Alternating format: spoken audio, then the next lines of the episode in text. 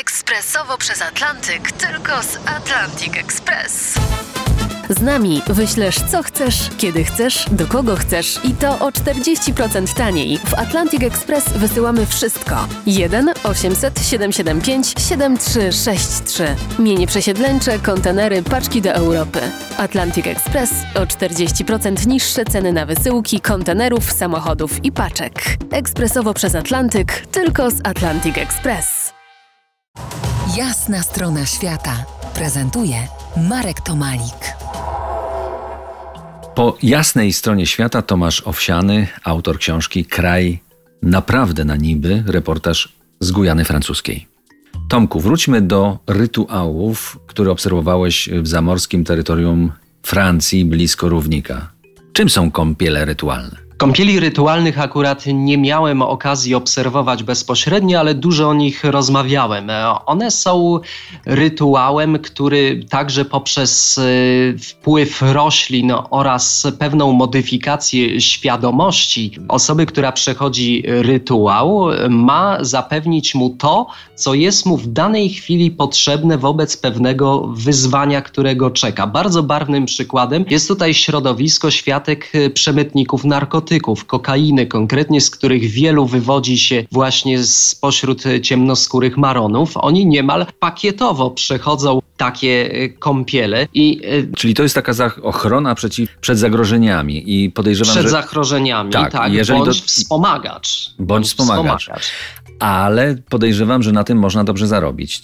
Mówię tutaj o tych, którzy, którzy to y, organizują. Oj tak, jak najbardziej, chociaż, chociaż o ile nie mamy do czynienia z szarlatanami sensu stricte, to jednak zasada jest taka, że płaci się dopiero po sprawdzeniu, zweryfikowaniu skuteczności tego rytuału. Do szamanów, u maronów, ale zresztą u, u Indian gujańskich też wraca się post factum, żeby podziękować.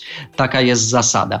I skutki rzeczywiście one są, one są, no powiedzielibyśmy, nie są jakieś magiczne, nadnaturalne. Jeżeli ktoś przychodzi do szamana, odbywa kąpiel po to, żeby być niewidzialnym, nie chodzi o to, że on się nagle magicznie rozpłynie w powietrzu na lotnisku. Chodzi raczej o to, że na przykład służby mundurowe będą rozkojarzone, że detektor na lotnisku nie zadziała jak należy, że misja się powiedzie, prawda? To powiedzmy, jest to lokalna forma opatrzności. Tyle, że no, inaczej, inaczej yy, rozumianej. Jasne. A to pójdźmy w takim razie krok dalej, porozmawiajmy o demonach. Y, co to jest, czy kto to jest Bakru? Bakru to jest demon i byt o bardzo złożonej, wielorakiej naturze i, i to wciąż zostajemy w sferze kultury Maronu. Bakru jest z jednej strony przedmiotem. Czasem tworzy się przedmiot, a czasem nadaje, właśnie umieszcza w pewien sposób tego, tego ducha w przedmiocie, który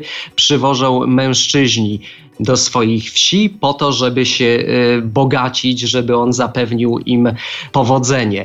Natomiast bakru to jest takie no, broń y, obusieczna, która prędzej czy później na ogół mści się na swoim właścicielu, bo bakru trzeba hodować, spełniać jego zachcianki, składać mu ofiary i bakru y, potrafi z czasem zażądać zbyt wiele. W momencie, kiedy się nie spełnia jego zachcianek, wtedy bakru zaczyna zabijać te i inne rytuały, jak piszesz w swojej książce, to przykład, jak gujańska rzeczywistość weryfikuje przyciasny gorset francuskich reguł. Za kilkanaście minut porozmawiamy o pracy reportażysty w trudnym dla reportażu kraju.